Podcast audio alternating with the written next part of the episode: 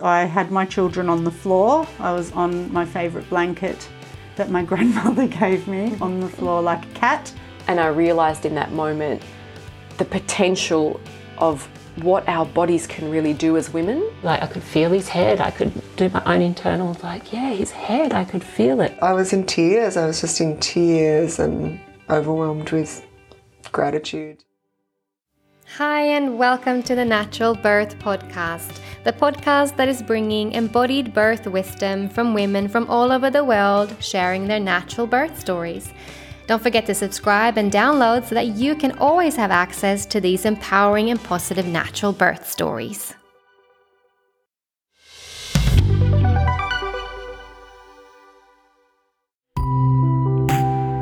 Hi, my name is Anna, also known as the Spiritual Midwife, and I am the Natural Birth podcast host.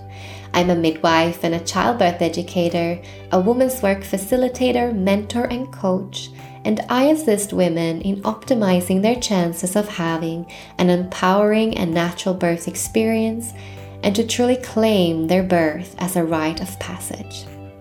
If you want to know more about me and what I do in the world, then please visit me at thenaturalbirthcourse.com or connect with me on Instagram as the underscore spiritual underscore midwife. Now, if you love this podcast, then please consider taking a moment and leave a review, as this is how you can help us reach more women around the world with these natural and empowering birth stories. The Natural Birth Podcast also has a Patreon page, so if you'd like to shout me a cup of coffee to show me your appreciation for the podcast, then you can do that there. Thank you for all your support and love. It's deeply appreciated.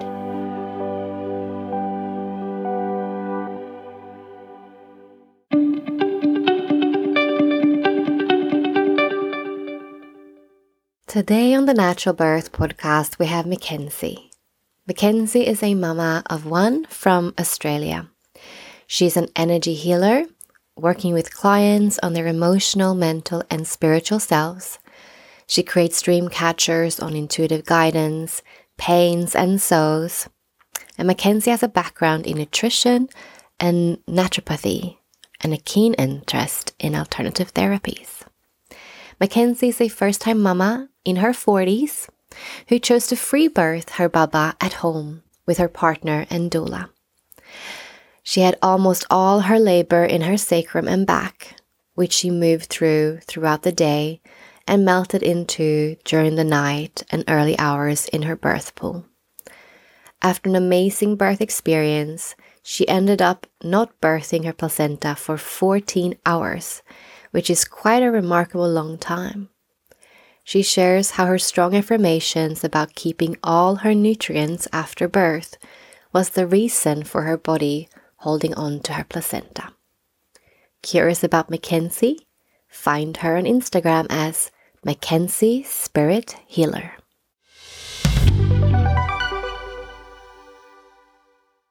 Hi, Makensi, and welcome to the Natural Birth Podcast. How are you today? Hi, Anna. I'm good. Thank you. Beautiful. Thanks for having me. Thank you for coming on. It was lovely. I saw you yesterday, so I feel like you know we had a bit of a connection already. You showed up at the Mama's Q and A. You were part of the Maiden Mother and Maga Village, which is so lovely, and it was such a beautiful circle yesterday and sharing. So I really loved. It was perfect timing. It was really lovely to get in and meet other ladies. So beautiful. Nice.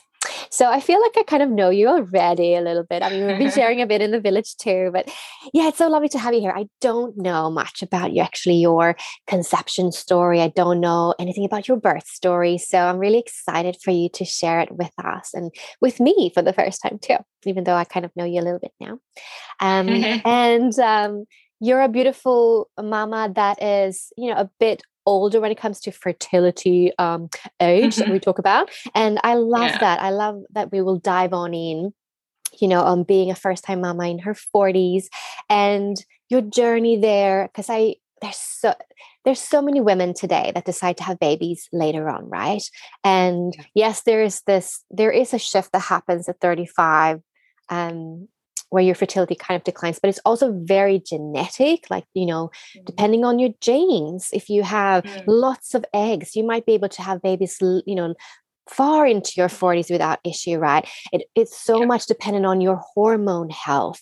This and that's Mm. so affected by have you been on the pill or are you stressing a lot? You have a really high impact job. Are you doing a lots of exercise? Are you not eating in a way that's supporting your, your fertility and your, you know, you're not nurturing yourself? All of those factors play in. So it's not really just about the age, right? Which we will talk about. Yeah. It's about Yeah. holistically how are you living your life and also genetics i mean you can have um, not the greatest genetics. And then maybe it's earlier in your in your years that you actually need to start having babies.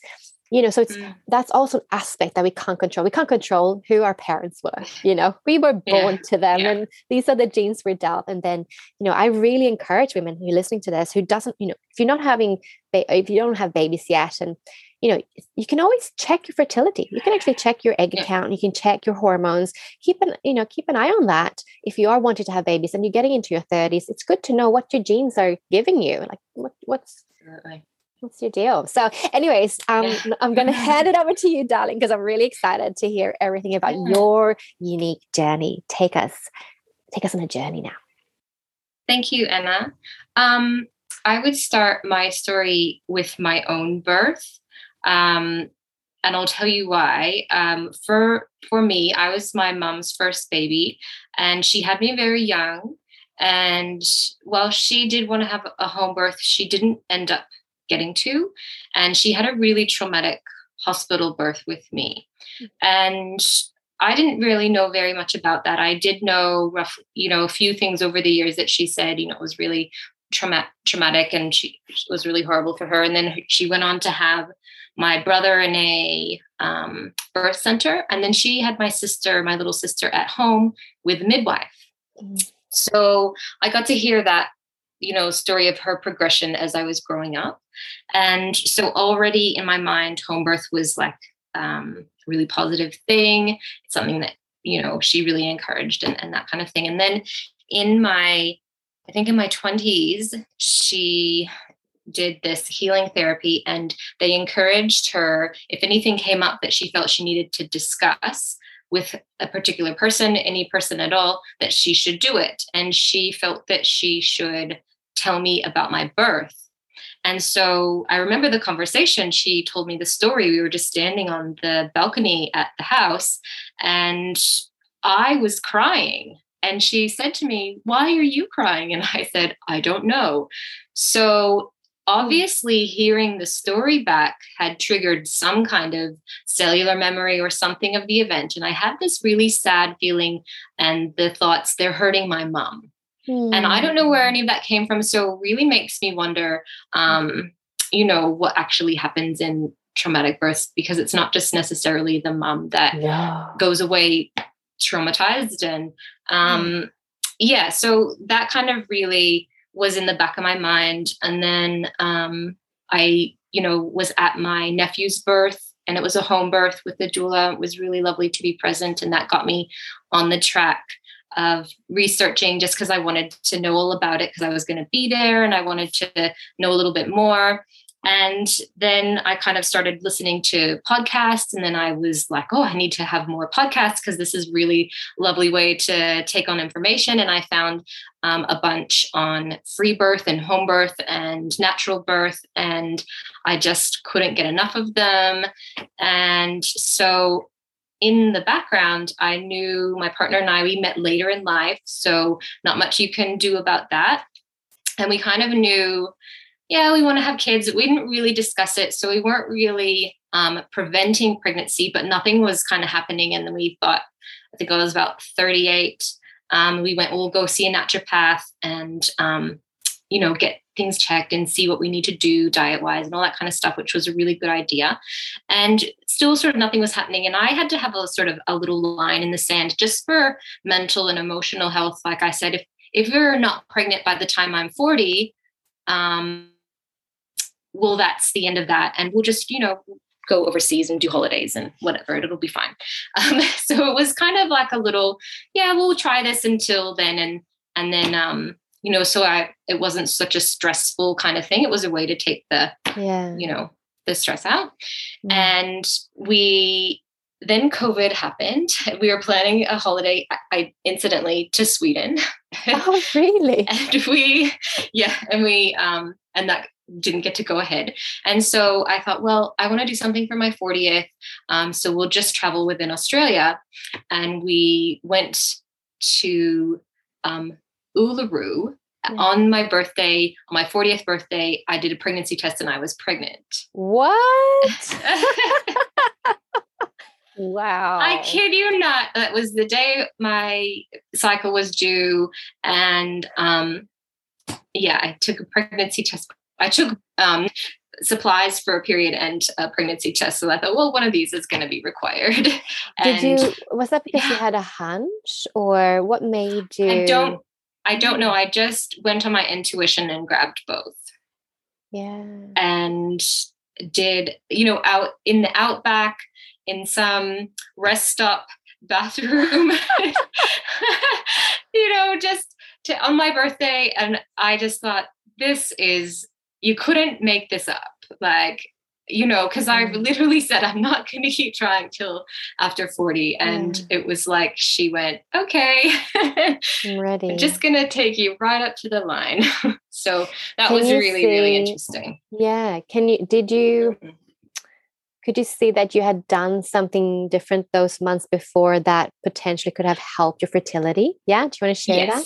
Yeah, yeah. So I had a feeling to do um, a juice fast, uh, or uh, and then like a bit of a veggie, just a detox, just on organic fruits and veggies for about a week. And around the same time, my partner went and did um, got some herbs from the naturopath for a liver cleanse Yeah.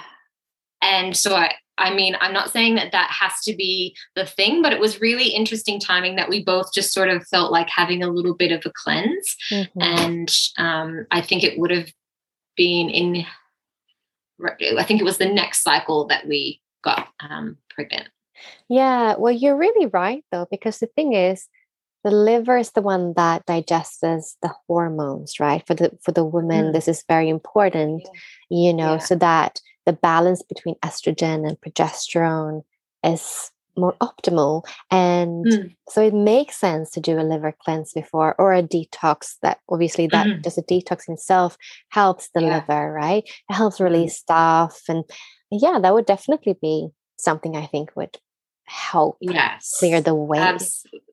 Yeah. Yeah, definitely. So uh yeah, so we got pregnant. Um, and I knew right away that I wanted to, I said to my partner, well, I want to have a free birth at home. And he was like, you what? uh, and I think he sort of knew home birth was going to be the thing because, you know, I, he was all, um, he was actually working away when my nephew was born at home, but he, you knew, he knew that was happening in our family. That was a, a thing that we like to, you know, we were getting into doing. And so he was comfortable with that. But the, I was like, oh, I can, I can do it. Surely, you know, thinking, um, you know, why not? Um, and he was really, really nervous. And he said, could we get a doula? And I kind of knew that he didn't know that a doula was not medically trained.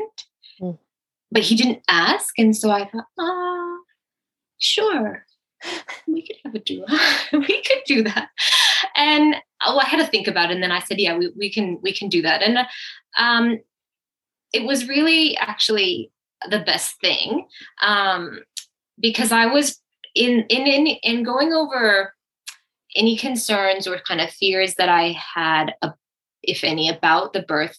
It was more, um, I just wanted to be able to focus and do my thing and not have to worry about what he was thinking or if he was worried or, you know, asking him or telling him or going, this is from all the stuff that I've been immersing myself in, this is normal and this is normal and also that's normal. Yeah. not have to be kind of explaining things to him in a way. So it was, and I thought, well, that person can be that buffer and then I don't have to worry about it. Yeah. Um, so it was kind of really more for him. He's also not the best in um, stressful or emergent kind of situations. Mm. And so um, where I'm the okay, well, this we're gonna go da da da da da, and this is what we're gonna do. And um, so it was it was that that was the setup for that. And um, yeah, so we hired a doula uh, who's uh, Nicole. She's just amazing, really lovely. Who's also a uh, birth photographer. So we're really lucky she brought her camera along as well. So beautiful to have a photographer to capture those really precious moments. I know a lot of mamas that um, say that they, you know, kind of regret that they didn't have that, or they had like the blurry, yeah. Not very good, like on their phone or their partner's phone, or yeah, how precious yeah. to have that. Yeah, it was really nice, um, particularly when you're in labor and you're not thinking about, oh, I should get a photo here. You know? No, you shouldn't. Uh, no, it's, it's not really. Well, it wasn't at the top of my list. Um, so I did in the pregnancy. I did a scan at 12 and a half weeks. It was kind of. There was a reason why, and I'll tell you why. Is my partner had a dream that we were going to have twins. Oh. And he was like, These are their names. They came to me. It's their girls. You know, um, we're having twins. And I was like, oh, This could, I kind of need to know what I'm dealing with if I'm going to have a home birth. Like, I want to, um, I want to know ahead of time so I can mentally prepare for something like that. Yes. And so essentially we got in and we saw the screen and it was a singleton and I was like, oh, yes, good. um, and interestingly, we had a Gemini baby, oh. which is the twin. So I think yeah. I thought maybe that's what he was actually dreaming about. I don't yeah. know. Yeah. Um, wow. Yeah. So we did that. I didn't really see any anyone else throughout the pregnancy. We had naturopathic um, assistance just with some lovely herbs and supplements and things. I had some acupuncture, which was really lovely, particularly in the first um, trimester and then a little bit at the end. Um, and a little bit of chiro, which was nice too, mm. just to line up the pelvis just before, make sure everything was um, good for labor. And I um, did a little bit of research with the spinning babies mm. um, just to see, you know, I, I, thought that was really interesting and um, did the belly mapping workshop kind of book um, to try and feel where the baby was. And um, I say she, we didn't know what she, that she was going to be a she until she was born, but she was felt um, head down for the whole time, like with the with her, I could feel her back um, mm. along one side. And I had to waddle quite early on, which was odd, even though I wasn't huge. Um, it, you know, I so I kind of went, oh, her head's like right down there, like that's a head, and I couldn't feel a head anywhere else. And then um, I guess oh, I can get into the birth. You, did you have any more questions about the pregnancy? I'm just going to launch straight into the. No, I mean I really love. I I actually always encourage mamas to go and see a chiro. Um, yeah. Or whatever you feel drawn to, if it's like craniosacral, mess, whatever. Mm. I mean, I really like the alignment of things. Um, and or physio you know depending on they're also different in their practice and in different countries they're different mm-hmm. actually so mm-hmm. whatever you resonate with but you know especially as modern women uh, we tend to be quite tight in our in our like the ligaments and the fascia around the pelvic floor and the hips and you know i see that more and more with actually city women or like women mm-hmm. who are mm-hmm. very much into business or more of the masculine energy in life mm. um, tend to just be quite tight and I, mm-hmm. and I really, you know, I do encourage mamas to go and especially in the end of, of their pregnancy, but like maybe throughout as well, just to like keep aligning and and allow that baby to have the optimal position. Because if the yeah. baby will navigate your womb space the way your womb space is set up. And so if you have a lot of tension in your muscles and ligaments and fascia around, then your baby can't navigate maybe in the best best optimal position right and yeah. so i do think that that's such a clever thing to do. Yeah. Mhm. Yeah, I did a lot of walking because I had um, a desk job and I was conscious of that fact that, Yeah. you know, when you're sitting in the same position all day, it's going to have some kind of effect.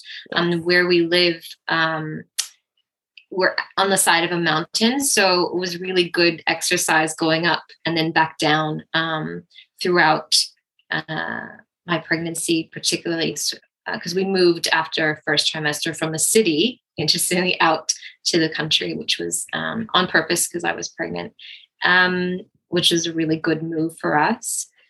And yeah, it felt good just to get that alignment. And I just thought, just to, you know, even if I didn't necessarily need it, just to help, um, I wanted to do all of the things that I could in effort to make the labor um, as easeful as possible. Yeah, beautiful. Um, so we, oh, and in that, it was really interesting.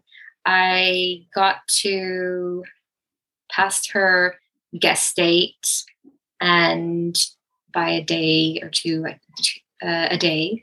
And then in the middle of the night, um, there was, I had all this crazy anxiety, but about frivolous things that made no sense. Like, you know, I don't want to have the baby today because there's too many twos in the number of the date. Like things that I woke up in the morning thinking, what was I worried about?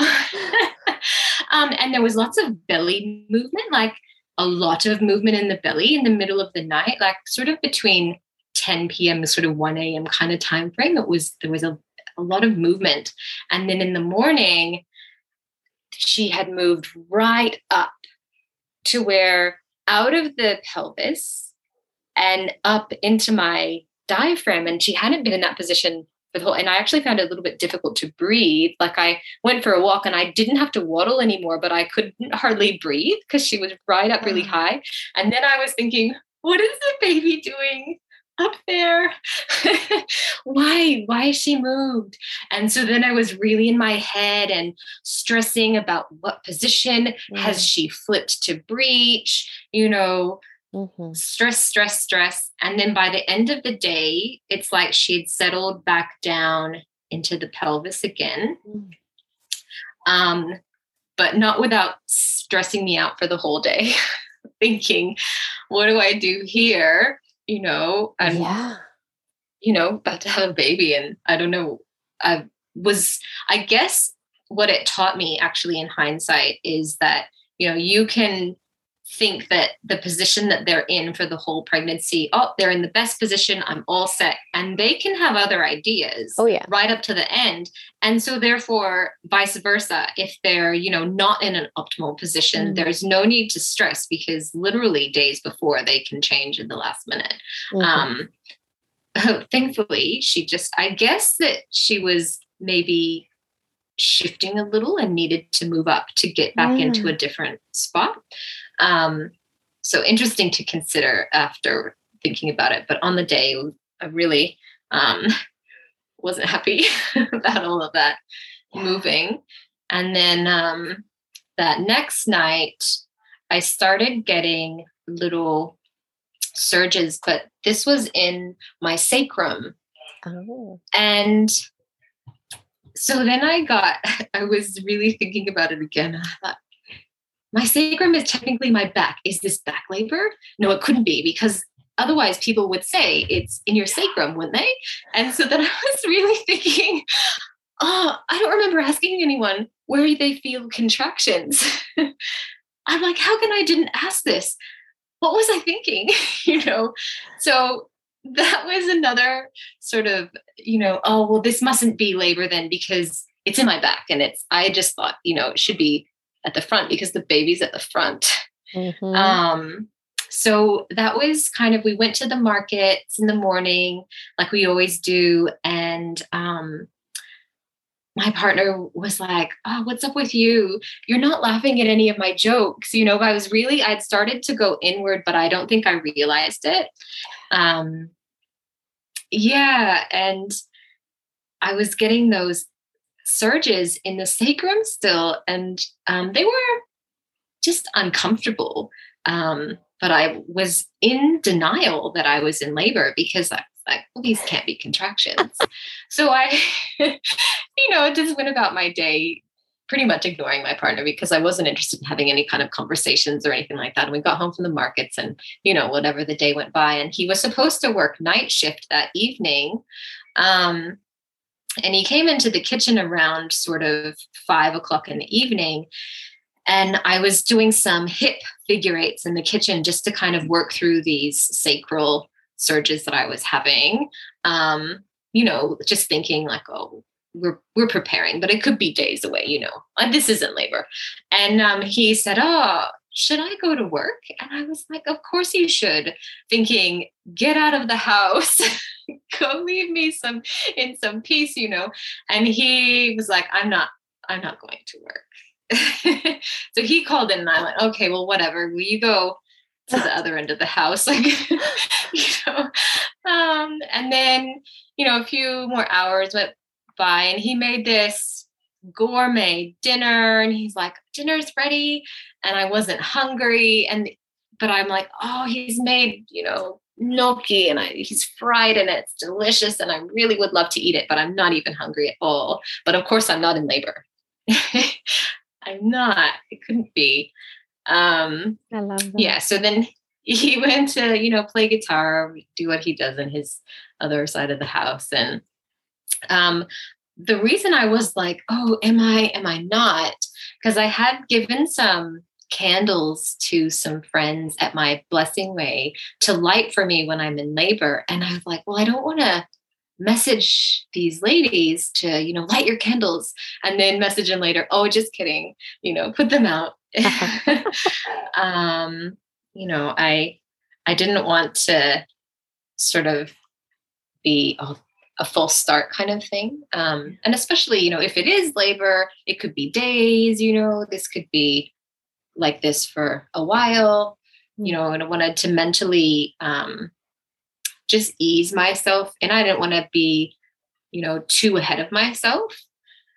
Um, and yeah, so I had a, I found a contraction timer app on the iPad and I thought, well, I'll just time these, you know, just to see, just in case. And then I went and laid down in the bed and I got really annoyed about having to carry around this iPad because it was so bright. I didn't want to look at it. I just wanted to be in a dark room. Mm. Um, so that kind of, I guess, would be another clue that, hey, you're in labor. Yeah. this is it. But all those things still didn't quite twig with me yet. Um, yeah, so I just laid in the bed and it felt I just wanted to rest. Like I was, I was like, I just want to be in the dark and I kind of just want to be asleep, really.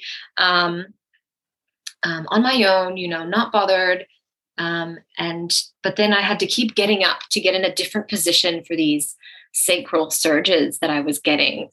And um, they were getting closer together, of course. And um, I don't know. Oh, I'm gonna. I need to change locations. I think I need a, a change of scenery. So I went out to the living room where we'd had the birth pool that was blown up, but it wasn't full of water yet. Um, I went out there and sort of did the same thing. Was lying um, on the ground and then just sort of leaning over the couch um, during these surges. And what sort of helped me to breathe through them um, was to visualize my cervix and my womb opening. And I would um, just tell myself um, through them as I was breathing, um, I'm opening, um, my cervix is opening, and this is what this is. And so it kind of it had a context and it had a purpose. Um, so it sounds like by now you do believe that this is actually doing something. This is Uh, probably yeah. labor. So then I was like, so around just before nine o'clock at night. So, Mhm. You know, I was starting to get a little bit, you know, eh, agitated around five. So this is four hours. It took four hours of denial for me to kind of go, okay, I think this is it.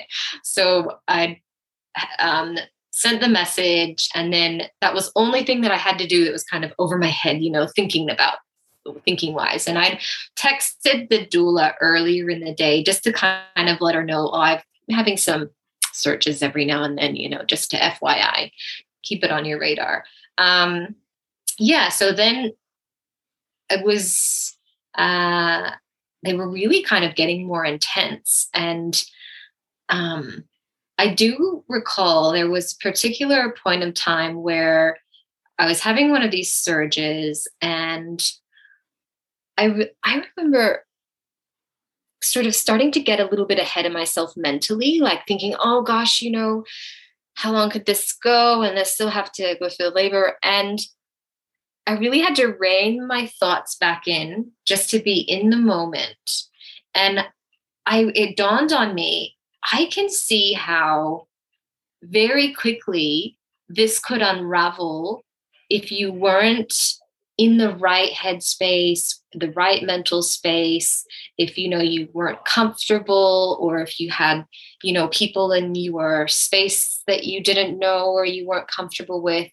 And I I really had some compassion for the women that um, are birthing in there. They're not in in that comfortable space, that safe space, and that can be anywhere for any different woman. It's just about if you feel safe and if you feel comfortable mm. how i just thought well look that that's it's a really intense mental game like you have to be um just in in the moment you know going one breath through breath at a time through through it and if that gets away from you um, see why people go i need to not be present or i need to not feel it or i need to have something yeah.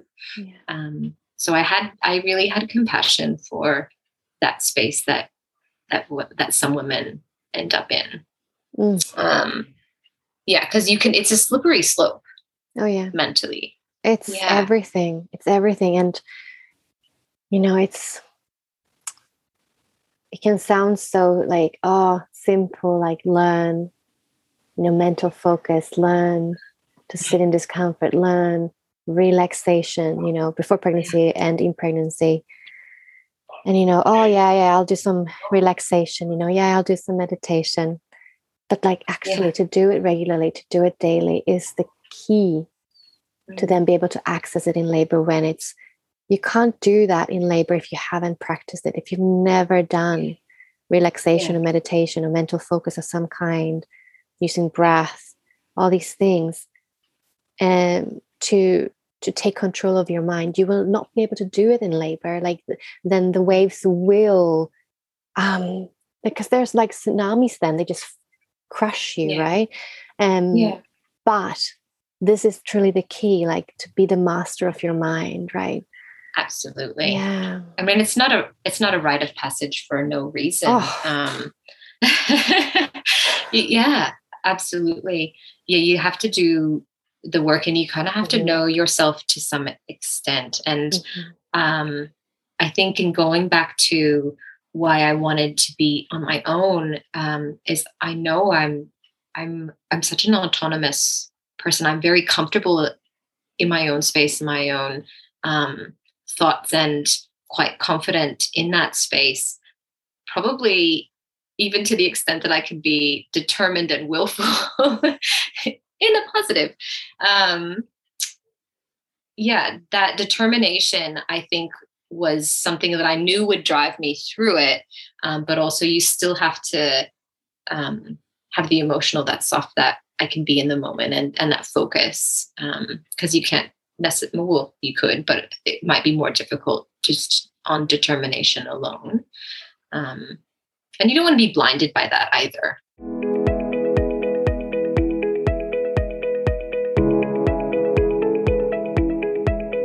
Do you want a natural birth, mama? Then a natural birth course might be for you. Do you see birth as a rite of passage and an important and transformational event that you'd like to feel fully empowered in meeting? Are you, like many other women, realizing that it is time to take back your power as a birthing woman in the birth space and birth your baby your way. Would you like to feel calm and confident as you birth your baby with all the tools you need in order to meet the labor sensations naturally and be ready, body, mind, and soul? Do you deeply down know that your body was made to birth your baby and that you have all the inherent power and inner wisdom to do so?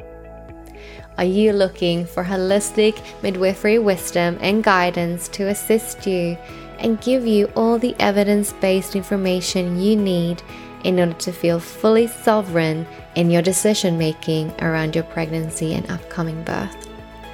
Then the Natural Birth Course is for you. Find out more at thenaturalbirthcourse.com.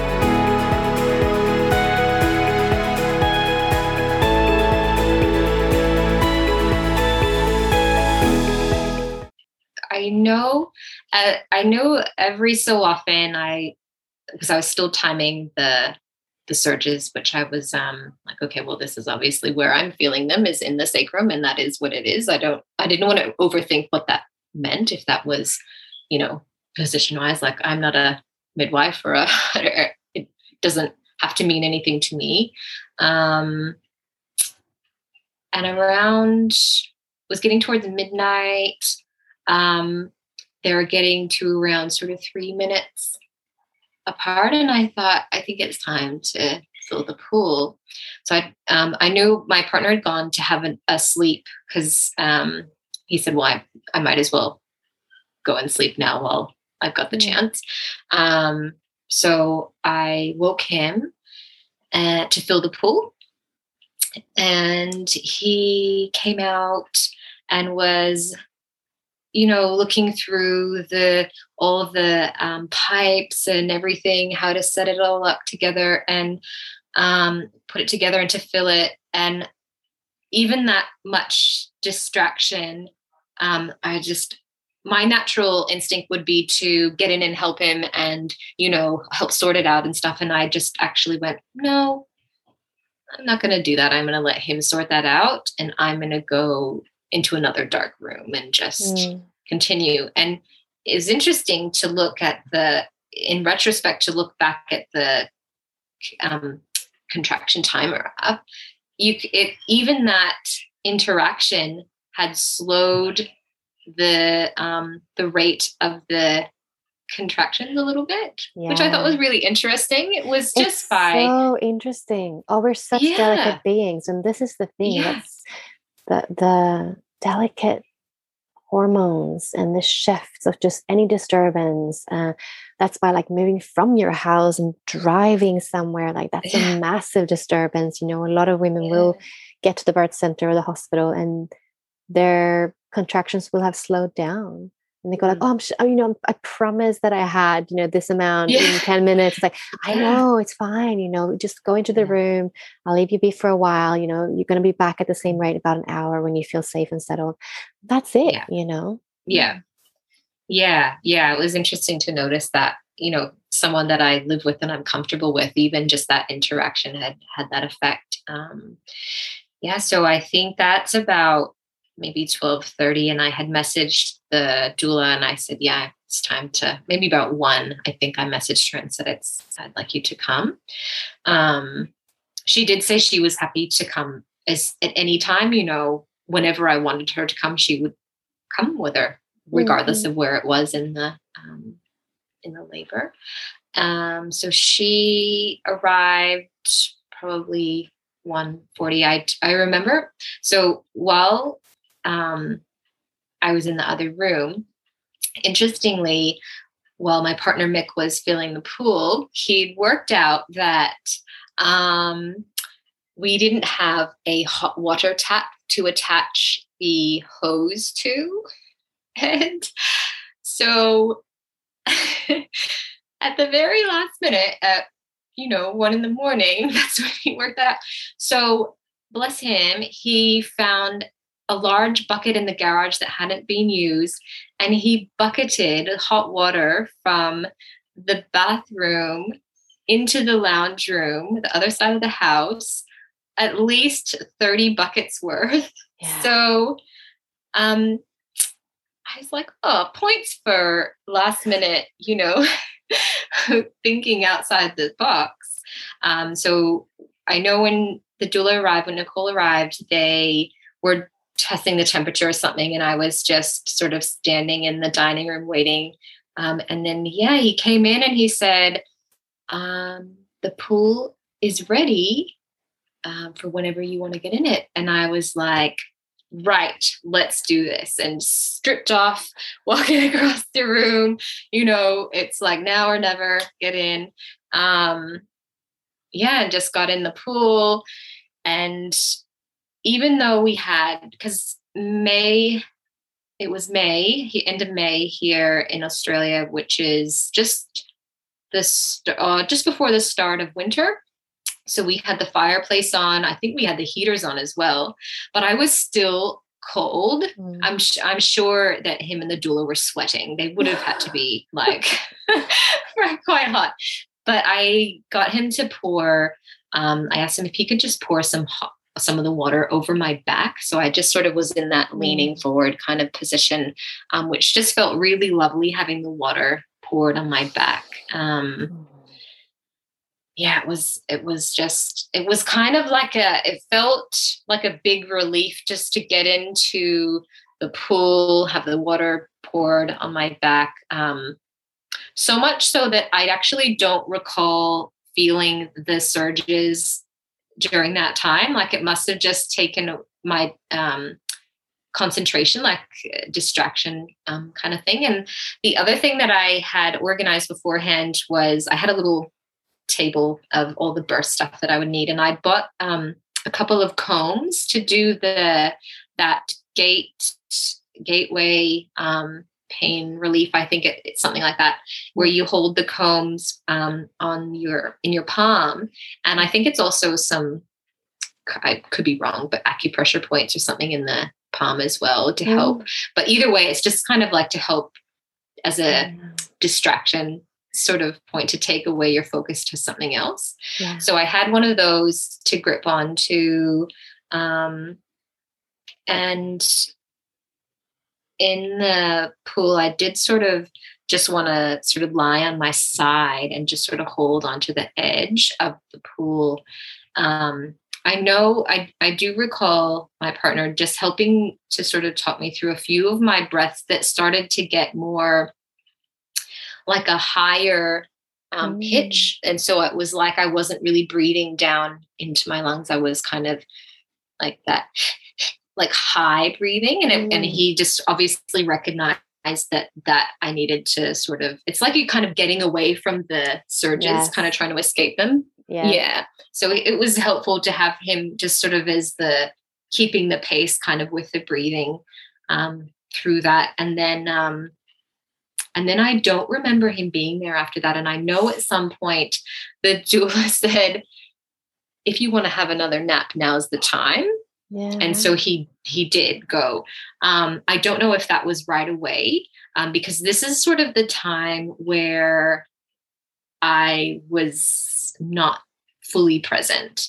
Um, so I don't know how long that was for. I know I got into the pool around 2 a.m and my daughter was born at 5:48 a.m. So I was in the pool for almost 4 hours.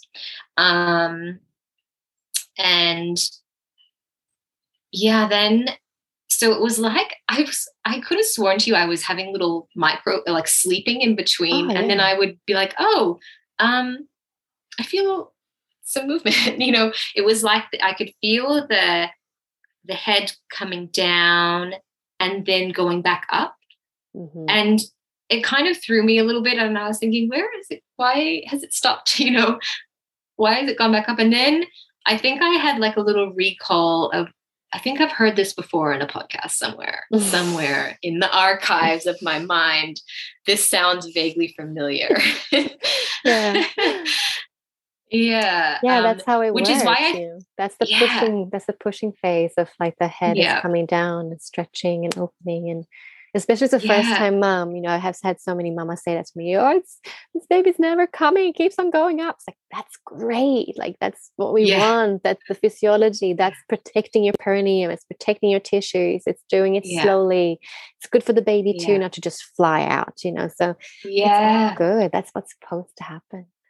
Yeah, and I was I was also glad um, because I think probably around this time, if I had any resistance to it was around here. And although I know uh, that probably makes sense for transition. Oh yeah. But um I know a lot of women say like, oh, wait, there was a point where I thought I can't do this anymore. I didn't ever get that.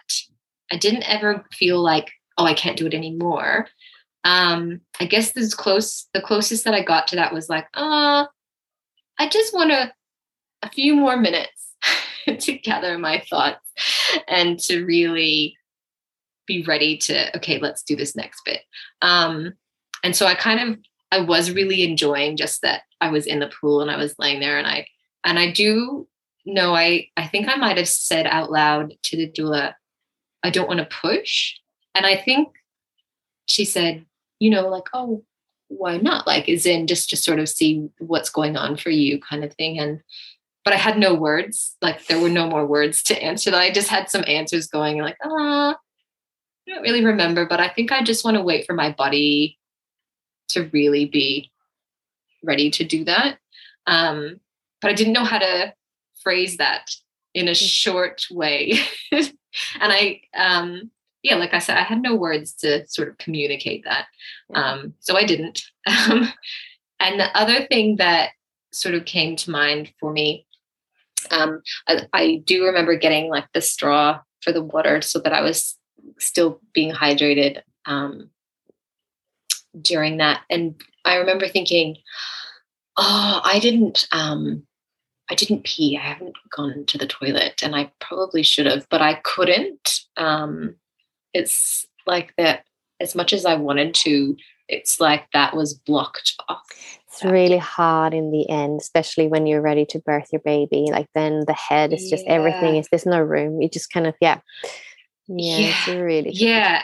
Mm. Yeah. And so there was in my mind there was a little bit of resistance like oh, i don't think i can take any more water in yeah it's not gonna go you know where is it gonna go um but you know, again, there's no words to kind of, so I just went, oh, I should probably, uh, out of all the things, I should probably be hydrated and not worry too much about mm. that. So that was more of that kind of, you know, when you're in your head and um, thinking things, but not expressing them. So it's like you're taking in what's happening, but you're not really saying that you are but also you're not taking in what's happening it's it's a strange reality to be in um, and I I started to get the feeling that I knew that I was going to actually birth the baby in um, like sort of up on my knees, maybe leaning to the ledge of the pool. I knew that was the position that I had to be in. Um, but I was laying just sort of floating on my side. And it, that's the kind of point of time where I was like, oh, I'm not ready to roll over yet. I don't want to, I just want a little bit more time to make sure it's definitely the time. and and so I I'd say that was for me that oh sort of plucking up the courage to go, okay, yes. look, we're we're getting there. And then another thing that I kind of have a little giggle about um, later is the ring of fire because I felt it and then I went, oh no, wait, it wasn't a full circle. I that can't be it. Thing is a full circle. So there's gonna have to be another one that's a full circle. That must be like almost there. But that was that's how how um literally I thought it had to be.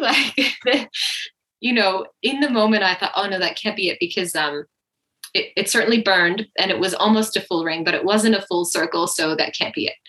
Um, you know, when you hear people say things, um, sometimes I can take them really literally yeah. as rather than like a figure of speech. Um, so I thought that was kind of funny later that, oh yeah, that that was it. Um, was your partner are, still sleeping at this point? Yeah. So he was still asleep and then so he was about to to get woken up. So I um I went, yeah, okay, I think I it's time to to roll over and and to get to this point and i was i got up uh, onto my knees in the pool and um I thought I'll feel down and see what I can feel. And I felt um, was a surprise. I felt the bulge of a sac. Yeah. So my water had never broken mm. all this time. Um, and I said to the doula, because it's like I suddenly came out of that otherworldly haze and then I was back present and I was like, okay, here we are. And I said, I, I feel the sack. The baby's still in the sack. and she said, "Oh wow, that's that's you know um, that's really amazing." And um, and then it wasn't long after that that the head was born, and it was like, did that just really already pop out? You know, like it was. It wasn't just like magic, like oh, there's the head. Like I still had to work at it, but it seemed like. you know like i i thought oh this should be more I don't know what I thought. Yeah. You know, have you have expectations about what yeah. it might be, and then it's like suddenly the head is out. How did that already happen? Even though you know, what more did I want? Like it was, I've been in labor for all this time, so it was interesting. So she ran and woke up my partner. He came into the room, and um, I was amazed, like how much time there is in between from when the head is yes. there um, before the rest of the baby is born. Yeah, there can um, be quite a big pause, like a minute or maybe even longer sometimes. For some, it's just in it, one go, you know, it's just the head and body. And, you know, for some, it can mm. be two contractions before the rest of the body. So it's very different. Yeah, it seemed like it was a while. Um, of course, I wasn't looking at the clock, so, but um, yeah, and then I, she came out and I picked her up. And I think in that moment of picking her up, the sac um, you know, she came out of her sac and um, and I, you know, looked at her face and I brought her up to my breast and um, was just like, I just had a baby. Like I just had a baby in my lounge. I just did it. Um, and that's you're just so high on, you know, hormones and everything like that. It's just such a like it's almost like you don't know how to like you couldn't really feel or um, say a particular emotion was what I felt because I was just so full of hormones like and and it was a real high. That's how I would describe it just being really really like oh my I just did that. I just did that. Yeah. Um and so I was just holding the baby and then someone I don't remember it was my partner or the doula said is it what do you have like a boy or girl and i was like oh yeah. So you know i lifted up the leg and then we had a little um, meconium poo um, so then come out and i went oh so we cleaned that. And then i checked again and we had a little girl and we we were thinking that we were having a girl. So it was very exciting to be right about that. And um yeah. And then so that seemed like oh, thank goodness for that, you know, like job done, even though it's not. but it kind of felt like I just sort of was like, okay, well, yeah, I I kind of want to get out of the pool now. I've been in here for a while. Um, I got out of the pool and, you know, where I was snuggling with the baby and a little while had passed and then we um, had a look at the cord. It was empty and it had finished pulsating. It was I don't even know how long between. And then um, so we tied off the cord and my partner cut it and um, and then but I still hadn't birthed the placenta. Mm. And I'd had it, an attempt, like I had a little squat over a bowl, and oh, it's not, it's not really ready. Um, that's okay. We'll, we'll not not be too worried about that. And then um, I kind of just felt like I wanted to go to sleep.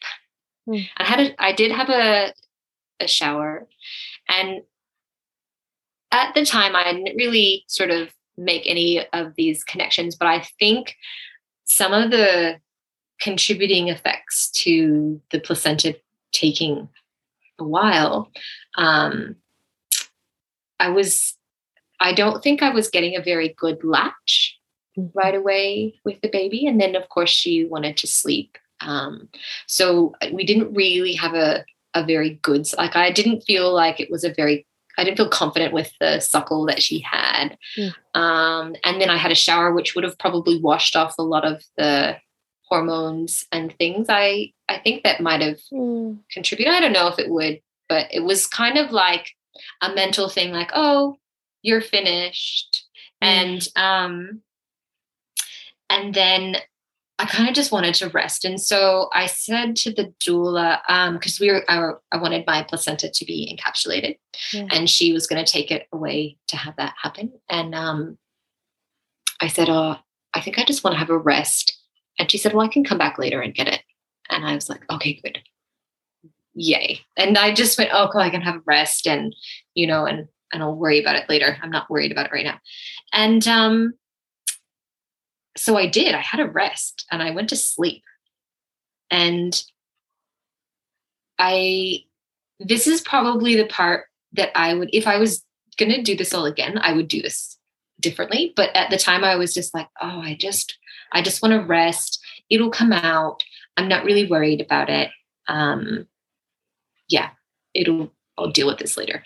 Um, and I just want to, I want to sit down and, uh, and have a rest. And um, and then I, you know, a few hours passed and I went, okay, I have to really, you know, focus here. And I tried sitting on the in the bathroom on the toilet. That wasn't sort of um, doing anything. Um, and then I was thinking to myself, hmm, what's going on here? And I recalled I immediately got this image in my mind, and it was the picture of my birth affirmations that I had written myself. And I had written that I wanted to retain all of the nutrients that I needed for myself and my baby through the labor into postpartum. and what I had in my mind, what I had thought that would mean would be that I wouldn't um, excessively hemorrhage. Yeah. But obviously, my body took that quite literally and was like, we're like retaining this is all we need. you know, you asked, here we go, we're not letting this go. Mm-hmm. And it and I had this, oh, okay. I need to sit down, I need to rewrite that. So I did that straight away. I rewrote my affirmations and then I contacted a friend who's acupuncturist and I said, What are the acupressure points to help release hmm. um, the placenta? Because I didn't get any contractions after the baby was born. There, that was the end of the contraction. So I didn't get that sort of body hmm. saying, Hey, there's more. Um, so she just sent me some photos of where to press onto. So I rubbed those points for probably about 10, 15 minutes.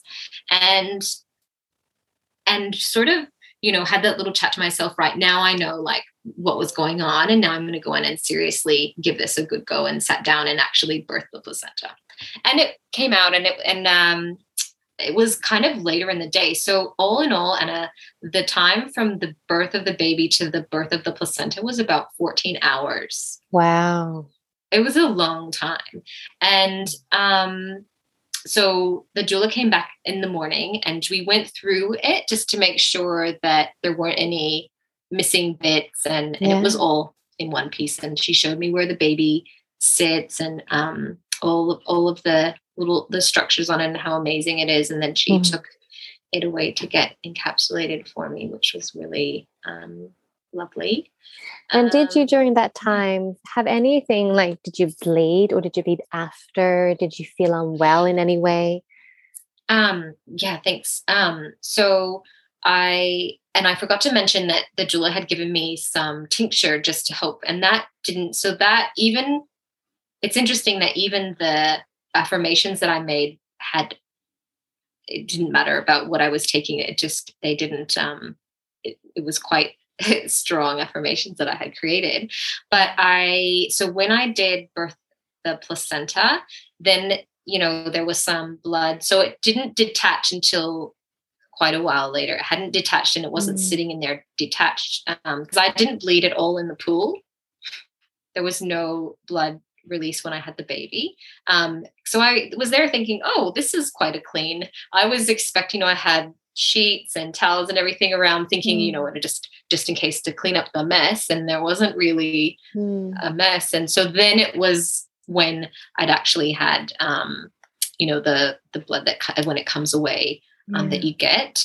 Um i just sort of felt probably like i did i wasn't unwell or anything when that um happened. I didn't feel unwell.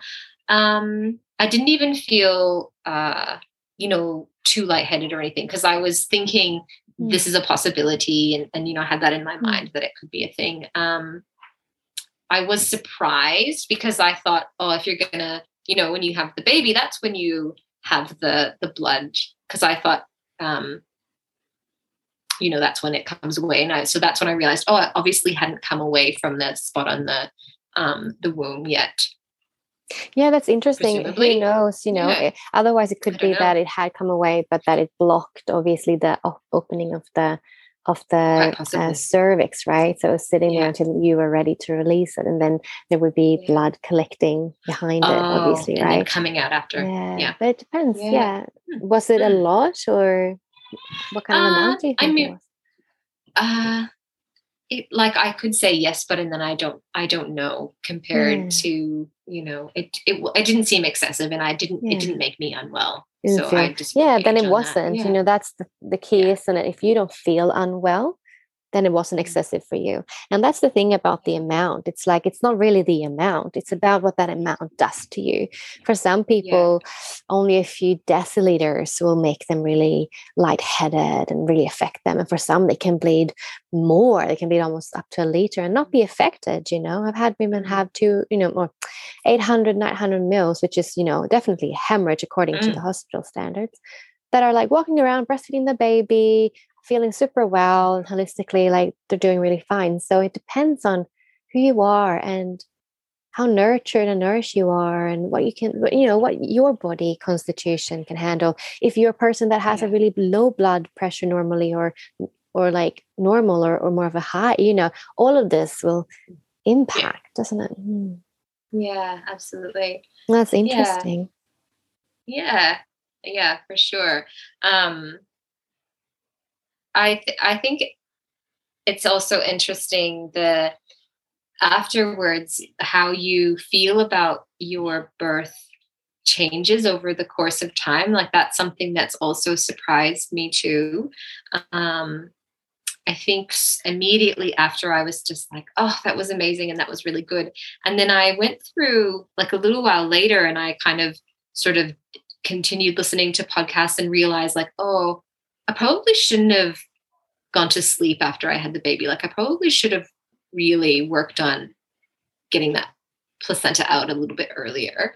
Um, there was around that I felt a little bit of shame, I think, in that, oh, you know, like I I probably maybe I could have done that better.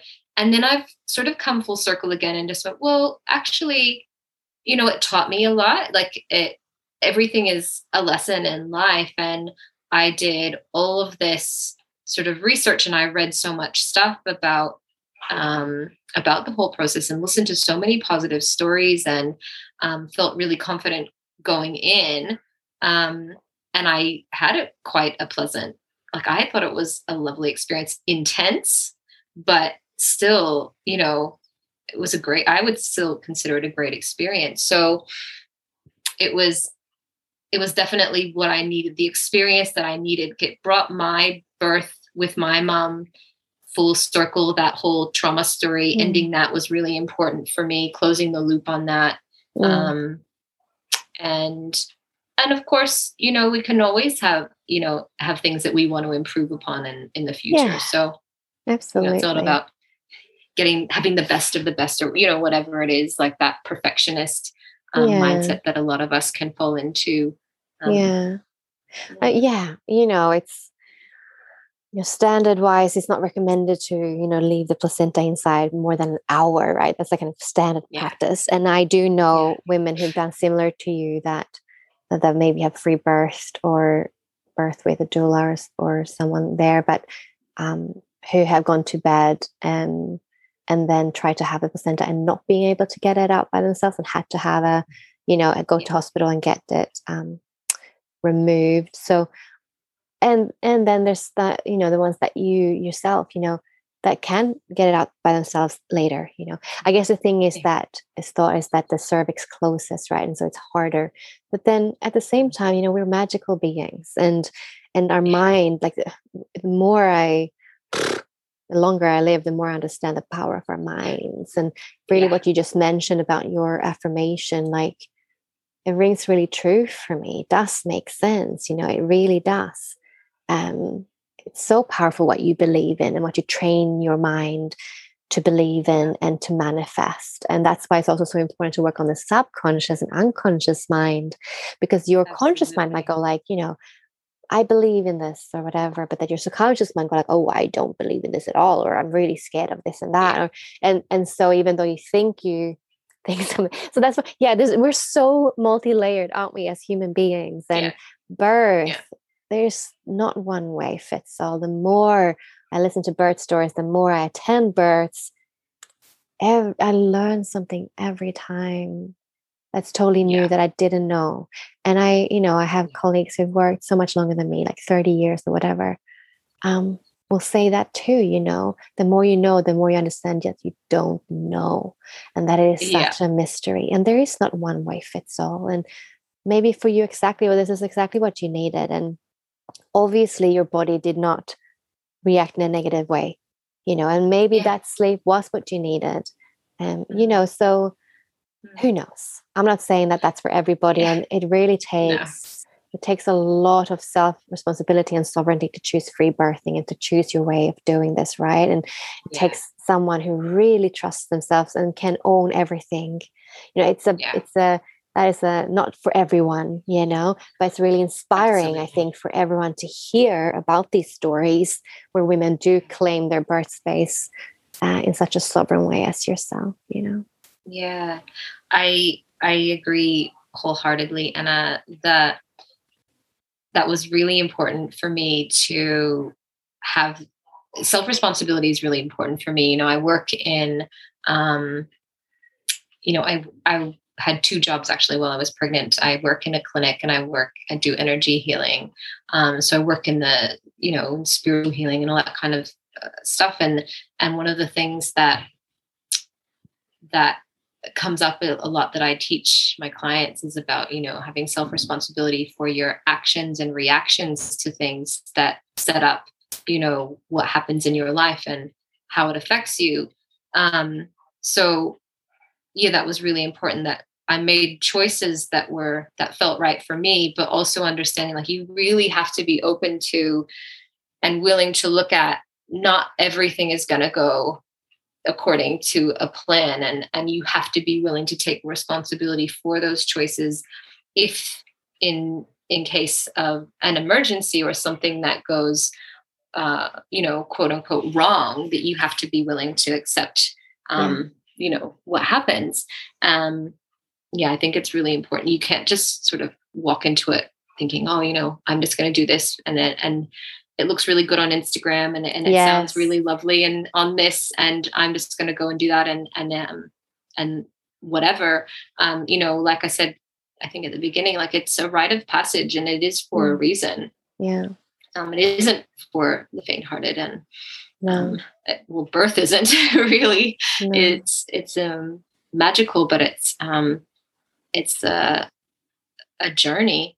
Yeah. Um, you have yeah, you got the, And I think it's really it's really important to you know when you do choose the path of free birthing that yeah you as you say like you have to acknowledge that because birth is um not without risk mm. in any setting oh my gosh it's you know it's the same you know and mm in many ways it's more riskful almost sometimes in hospital because of all the interventions yeah. but that's a different yeah. story I mean, birth in itself is not innately um, 100% safe. It isn't. Yeah.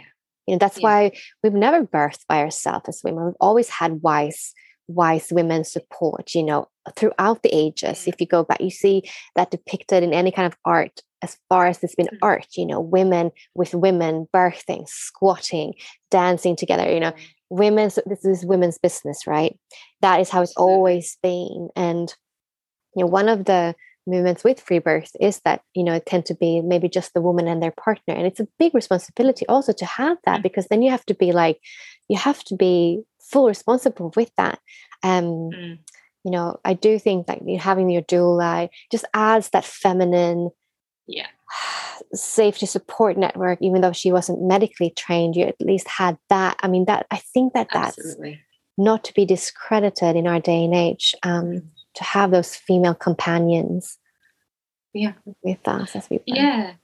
It was um it was something when I interviewed her about her description of when she gets to a house and you know stops and really centers her energy and things and I thought oh thank goodness you know someone else who's conscious of their energy in a space Mhm. and and how that affects the the total energy of that space that they walk into Mhm. um, you know, energy hygiene is not necessarily something that a lot of people are across. No. Um, and so having having that chat with her, I felt like I definitely had the right person um, to sit with me in that um, and to be in that space that Mm. you know and that's really what you know i might not have known you know her very well before that but just having that confidence that yeah she she gets it that this Yeah. is you know it's not just nothing you can't just waltz into someone's birthing space you know it's really No. important to Yeah, and it's really, I think it's really um, good for the partner, for the husband, for whoever's you know there with you, uh, if this is their first time, and because they're they're bound to be anxious and love you and worry about you, and you're so sensitive when you're in the birthing realm. that, As you said, you, you pick up if they're frightened or if they're anxious, and again, that will affect your birthing process and the way you feel about it. You really only want people around you that fully trusts birth and, and trusts you and, and can hold that safe space for you. absolutely And then Yeah. that doula can support your partner if there is that feeling of unsafety and you can look at her and go, like, oh, she's calm. You know, I have, you know, Yeah. most most partners will tell me that, oh, you know, when I was freaking out, I looked at you and you were so calm. And then I went, okay, Yeah. this is normal. You know, it's it's just Mhm. that def- that presence can really can really help someone who knows Absolutely. birth and knows like, yeah, no, this is all normal. Like, this is all safe. Yeah. Yeah. It, I could tell in his energy when we had that discussion about having a doula, it, it was that calm, bringing on that calm of whereas before he was, you know, not wanting to um, say, no, you can't have this, but you could see that he was Yeah. not quite ready to have no one else there. And you can feel the difference in, in um, how he, I could feel how he changed. And when I, when we decided, Mm. yeah, we'll have a, have a doula. And I said, okay, that's the best decision Yeah. for us. because then he would Sure. feel you know probably in that anxiety because i've had this a lot of mirroring from other you know families that i've worked with that then his sole responsibility if something does go wrong even though obviously you take that too but like it would Yeah. be he, he would have to step in fully Mm. himself and that would be such a scary place Absolutely. hold Oh, I can, yeah I can um, imagine that you're holding space for, for that role. And at least if it's, you've got that, that person who's seen birth and has Mm. witnessed it and been there um, before to sort of look at and like you said, mirroring that reflection, like, oh, okay, well, she's calm and she's, Mm. you know, like these two ladies have this. this yeah is, this is taken care of. It's probably why you felt comfortable enough to go and have another nap. yeah yeah yeah. Yeah. Which was Mm. good because then he um, took very good care of me afterwards. He's a Mm. really good cook. So I'm very lucky with the food. oh that's so good that's so important yeah, it is something that partners sometimes um because of course you don't kind of want to leave your partner in this process like there is that innate one like oh i want to protect i want to help you know, almost, oh, well, I can't sleep, I'm feeling guilty almost like I, I can't go and sleep, like because she can't. And, you know, had that yeah. a few times and then they just stay up and they're wrecked, as wrecked yeah. as, as the mom. So um, it is good to have those naps so that they can continue as well postpartum a bit more being that support uh, and not being fully wrecked. yeah. Well, he, he said afterwards that he just sort of felt like, well, I don't really have anything that I need to be doing here. It looks like she has it. Yeah, um, it sounds you know, like she knows what she's doing. The doula is here. I think I can safely bow out at this moment and then, yeah. you know, come back, which was lovely. That's amazing. Beautiful. Mm-hmm. So, if you had a first time mama in front of you right now, is about to have her first baby, and she really wants to have a natural and empowering birth experience, what advice and pearls of wisdoms would you give to her? Yeah. Um, take each moment as it comes, just one moment at a time, being in the present moment. It's it's those times where you start thinking ahead or um, worrying about something that might have already happened or where you're not in the present moment that can probably cause some issues, you know, cause some problems, um, stresses, and so forth. So just all you have to do is go through one surge at a time, breathe through one contraction at a time. You just be in the present moment. And before you know it, your baby will arrive. Beautiful. Thank you so much, Makensi, for coming on the Natural Birth Podcast. It's been a pleasure having you. Oh, you're very welcome. Thank you so much for having me. It's um, it's really been uh, a pleasure for me to get this opportunity to express my story, to share with other women out there. I know how valuable I found listening to other positive stories, and I really wanted to give back that that energy um, so I really appreciate you taking interest in my story and interviewing me. So thank you.